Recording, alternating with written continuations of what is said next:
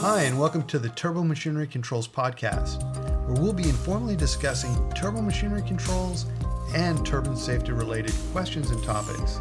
Opinions expressed here are our own and not necessarily those of Tri-Sen. I'm Tom, and in this episode, we'll be taking up the conversation from our last episode where Jim and Tyson were talking about picking a surge margin set point.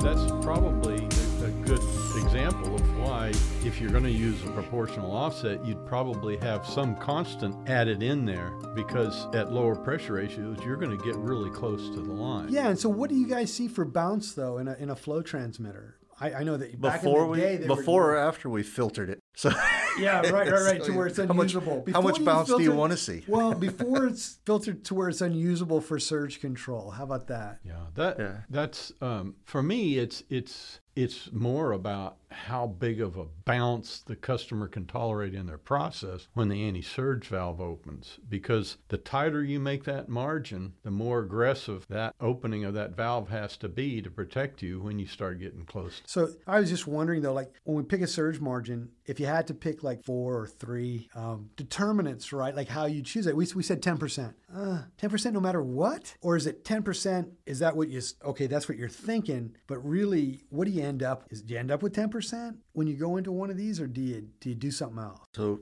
for me during surge testing, you know, you there's some different different levels of surge testing. There's one where you go back and you try and find an actual surge point and you get a, a good response of what the system does. Okay, so what happens then? So then you take that and try and, you know, apply that to how much margin you can maintain. So you can set the margin to 1, but if the valve's not fast enough, you're going to be getting surges. Right. And so, you know, you get recalibrations or adaptive or some increment or self correction of the curve or, or intelligence of trying to adjust the curve where something happened the controller didn't like. And so you, you try to set it to one, but the controller's going to come back and say, nope, that's got to be changed. Yeah, yeah, sure, but that assumes that you made a mistake though when you set the margin though initially. What I'm asking is just initial initial setting, right? Bef- So initial like- setting for me is strictly off the, the rate of change that I can get or hold. When I make those set point moves and I dump the valve and bump it, put a perturbation on it and, and move it, how well does it hold it? You know, does the valve have to move back 15% to try and get it come back? How tight can I control that space? And you know, you kind of figure that out because you're you're sitting there running the system back to do the surge test and you're getting some responses out of it. Problem is is if the customer, you know, says we're not going to do a surge test. We want to just run off the calculated curve right.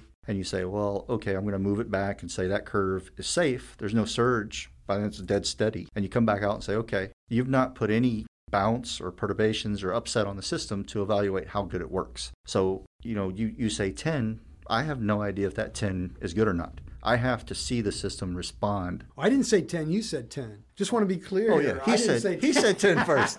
Yeah. So, So- but but hold on, hold on, hold So- on. And I get what you're saying. I'm, I'm just I'm not being clear here. What I, what I'm getting at is like so to be sure. Process dynamics have got to figure in heavily in this. And my guess is they're not going to let you do a surge test with the machine heavily loaded. Well, if it was heavily loaded, though, you can't get to the surge curve. Your valve closes off, and you're not. But you- but but that's a process condition, Yeah, right? So yeah. so but you're still trying to validate, right, where Yeah. that surge point would be. Yeah, the loading I don't think is quite as big an issue in, in dealing with the surge line determination, but uh, the the response of the system is key, and it you know the valve is is a big part of that, but also all the piping because some some machines have you know you come off and you branch off to the min flow valve or recycle valve, and then there's a check valve, and you're good. But others you'll have a cooler in in there, and then uh, they'll have a knockout of some type because they have condensing going on in the cooler and they don't want to take a chance of running you know the uh, the liquids through the recycle valve. And all that just starts stretching out the time that it takes to drop your discharge pressure. So you don't know till you start playing with it unless you've had the luxury of doing a, a dynamic simulation study ahead of time yeah, I, I'd agree. It's, it's it's response on the system. I'll tell you something else. That process you you can test that system, bounce it around, and say, okay, it's good, right? But you're not seeing what the system is going to do to the compressor when it's running. And you talk about all the volumes and all that stuff, but we talked mole weight. Mole weight came up a little while ago. If you have a compressor that's going to see a, a rapid mole weight change, um, where where a stream or a feed is switched from one feed to another feed. Right. And that compressor is operating with a, with a high pressure ratio and it's fed a lighter mole weight. It's not going to catch that, right? It, it's just hit with a, a, a mole weight that's lighter and it can't sustain the same pressure ratio. You're going to have a surge event. And the recycle valve, you know, has to have enough time to get that pressure ratio down to that new mole weight. And you wouldn't see that during a surge test because you're, you know, you're, you're testing it for the response of the system that you're in. That would be a process response that you couldn't have couldn't have tested for. Right. So how do you how do you So you would have that? you'd have to have that interface with the process and, and somebody to tell you, hey, we we've got these things coming and going. And like an FCCU or something, depending on how they, they change their feeds or what mole weight they get, um, some boosters that, that go from one feed to another feed, they get put in those situations. And that means you need to run with a big margin to anticipate those. So you can't calculate it though. I guess you've got to find it empirically. You've got to find it empirically, and I think you well, need to. unless you had the luxury of doing a dynamic Uh, a- simulation a study, right? Pretty complex study. Yeah. well, you With know, all the information of what they're going to Yeah, do to it, right? right, I mean, that's sure. that's part of it. Yeah, I, in my experience, the speed is the thing that always is the biggest enemy of, of surge avoidance. Talking about the valve speed. no, or- speed of the shaft. Oh, the Change- actual speed that you're running at.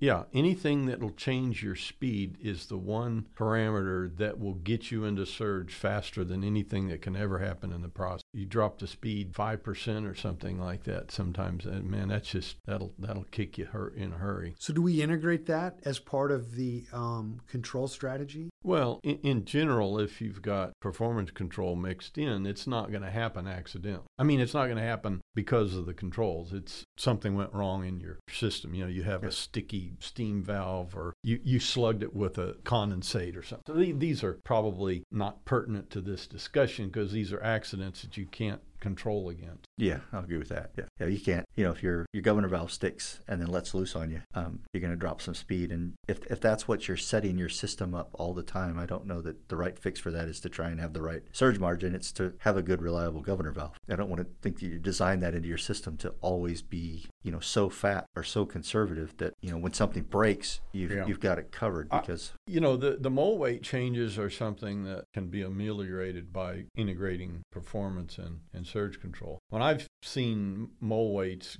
become a problem, it was because it was a fixed speed machine with a suction throttle valve, and the DCS is controlling the suction valve, and you got a surge control, and suddenly, you know, they got a bunch of hydrogen coming in and they weren't ready for it. Yeah, this gets into that decouple range. Right. Yeah, the, the process controls are the most likely thing to drive you into surge. Okay, so for when we set the margin, then if we had three things, three or four things, if you just had to say most important, second to the most, third, what would they be? For for the influence, For for how you set your margin, right? What are you thinking about when you set your margin? I guess I well I, until we get them all out on the table, I'm gonna have to think about it. my my the first one that comes to mind for me is the the customer's need, the process need. So, for instance, if if they can operate with a 15% margin and keep the valve closed all the time, then I'd say you know pick 15, right?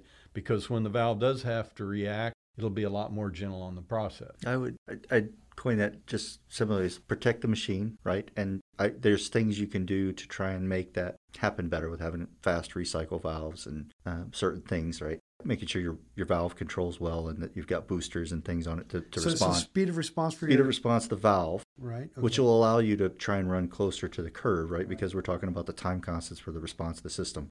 So for me, it would be protect the machine, protect the process, and then try and accommodate the operations of the process, which I would say is a little bit different than just the process. You know, operators operators make adjustments and make moves, and they want things to happen, um, which we accommodate through valves ramping open and closed and performance controls. But the process swinging or moving to other controls. So I, I would kind of say the valve protect the machine, the process, and then Remember, we're what the- talking about margin, Yeah. right? Yeah, Just to what- remind you of what- where you stepped on me a minute ago. I- I'll minutes ago. expand on that. I'll expand on that because I may be able to run with a pretty tight margin or, or a low, small set point that can protect the machine, but it has to do it by really being aggressive with the valve. And so, you know, that that is going to rip the process around and, and have some impacts. And the surge controller isn't looking at the process, it's only looking at the machine. So, you know, if you've got all of that response coiled up into a small space, that's going to be aggressive to the process. So you open that up a little bit and you can kind of soften up the response so the process doesn't take such a hit, right? And then you know with operations, what they're wanting to do is how the valves move or how it closed. How how can they run up against that curve? And if you got the curve all tied up against the end, and they, every time they run up against it, it springs back out, you know, and takes an aggressive response from an operations moving the process around, that's undesirable. So you need you need that place where you protect the machine, which is normally the smallest thing. The process is stable, and operations can come up and hit that curve, meaning increase and decrease their throughput through the machine without having undesirable responses.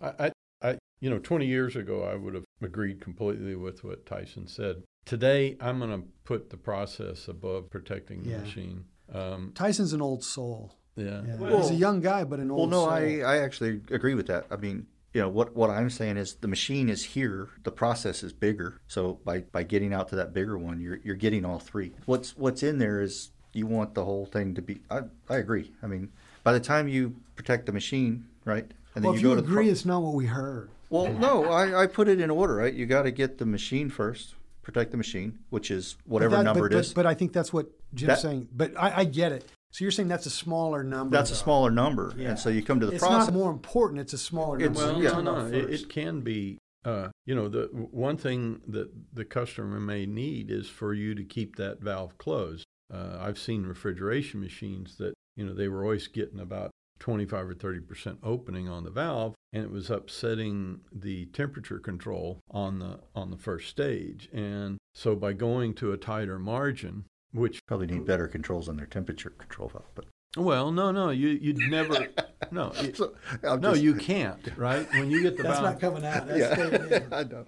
It, it's you I couldn't can't resist. you can't get the temperature if you're using quench to control your suction temperature and you have a significant amount of recycle. You can't get the temperature you want. Period. So uh, you know, in, in some cases, um, you know, you you take a chance of bumping the machine, right? But um, an occasional surge as rare as it is for that customer was better than running all the time with a lot of recycle Yeah, it's almost axiomatic, right? Where we talk about like a compressor, uh, especially a centrifugal compressor. I think you've said it many times, right? If it's can't take a surge or two, right? What the hell good is it? Yeah, I was actually quoting Roger Jones of Shell. Uh, he, he made that comment in a Turbo Machinery Symposium uh, discussion group one time. Eh, you know, if you, I, I can't use his words in a podcast, but to that effect, that if your machine can't tolerate an occasional surge, it's a piece of crap machine, right? So, So I don't think So- you guys are in disagreement. It's just No. sort of the way we're, you Well, guys are saying just- the same thing. It's just how you're. How I you're want to work up to it, right? Yeah. And, and uh,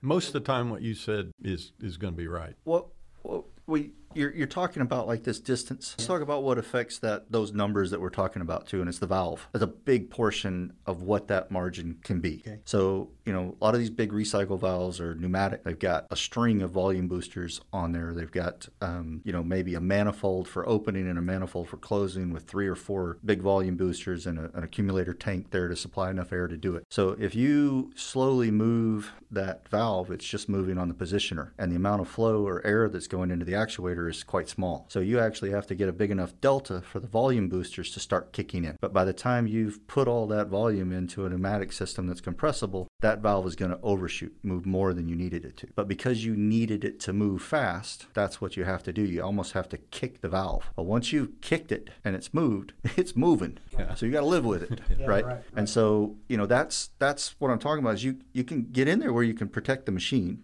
if the valve is fast. Yeah. But every time you move it in there, you got to rapidly kick this valve to get it to move, and you and your operating point comes back out and overshoots. So you know the customer doesn't like that because every time it kicks out, he's getting a, a process upset. So you kind of soften out, string that you know that response out over a little bit by increasing the, the set point or the safety margin, and you say, okay, hey, it's a little bit more time sensitive to get it. It can catch it, right? And then operators you know they'll decrease they'll put the speed controller in manual and move it around so you know that may impact that a little bit too you know somebody's putting a speed controller in and moving it around and making moves you need, may need to soften that up a little bit more but to me if the recycle valve you know is like on a hydraulic uh, actuator or on a vent valve on an, on an air machine man, if that thing is fast and snappy and no overshoot and moves, you run that set point down to like 4%, it's good for everybody. It protects the machine, the process is solid, and an operator can't upset it, right? And then that all plays into it together, right? So to me, those three things have to all be accommodated. You got to be able to protect the machine. And usually, if you can protect the machine, then you start looking at the process, how how the process runs, and then you need to look at cases where operators, you know, operations may do something to a compressor that upsets it, and then what what do you how do you kind of play into that? Yeah, and I think Jim just said the same thing, only switch it around a little bit. That the first consideration would be the process and then the machine, if I understood what you were saying. Yeah, it was my priority for for what I'm trying to protect. But in general, most of the time, if you're protecting the process first, the machine will be okay because it's it's not that common in in the refinery and petrochemical businesses that we run into a machine that has to run with real tight margin. If you set the control system up so that the controls have to react too aggressively, then based on all the other issues that Tyson mentioned, it's going to overreact. Now you've wrecked the process, and the operators are not going to put up with that you know, eventually they're going to take over control of that, and then you have no protection. Or they're always running so far out that the valves are always open, and you're losing you're losing efficiency, right? You're recycling more you, than you need because they're putting a valve in manual and staying not 10%, but they're staying 30% away from the controller. Yeah. I, you know, I, a lot of the times when our controls are having trouble, it's because there's another controller in the process that's causing it, right? It's bumping it around and it's reacting. So that's what everyone says. It's the other guy. And on that note, that's it for this episode. Drop us an email at turbomachinerycontrols at tri-sen.com. Let us know what you've got on your mind. Thanks for listening, and we'll see you next time.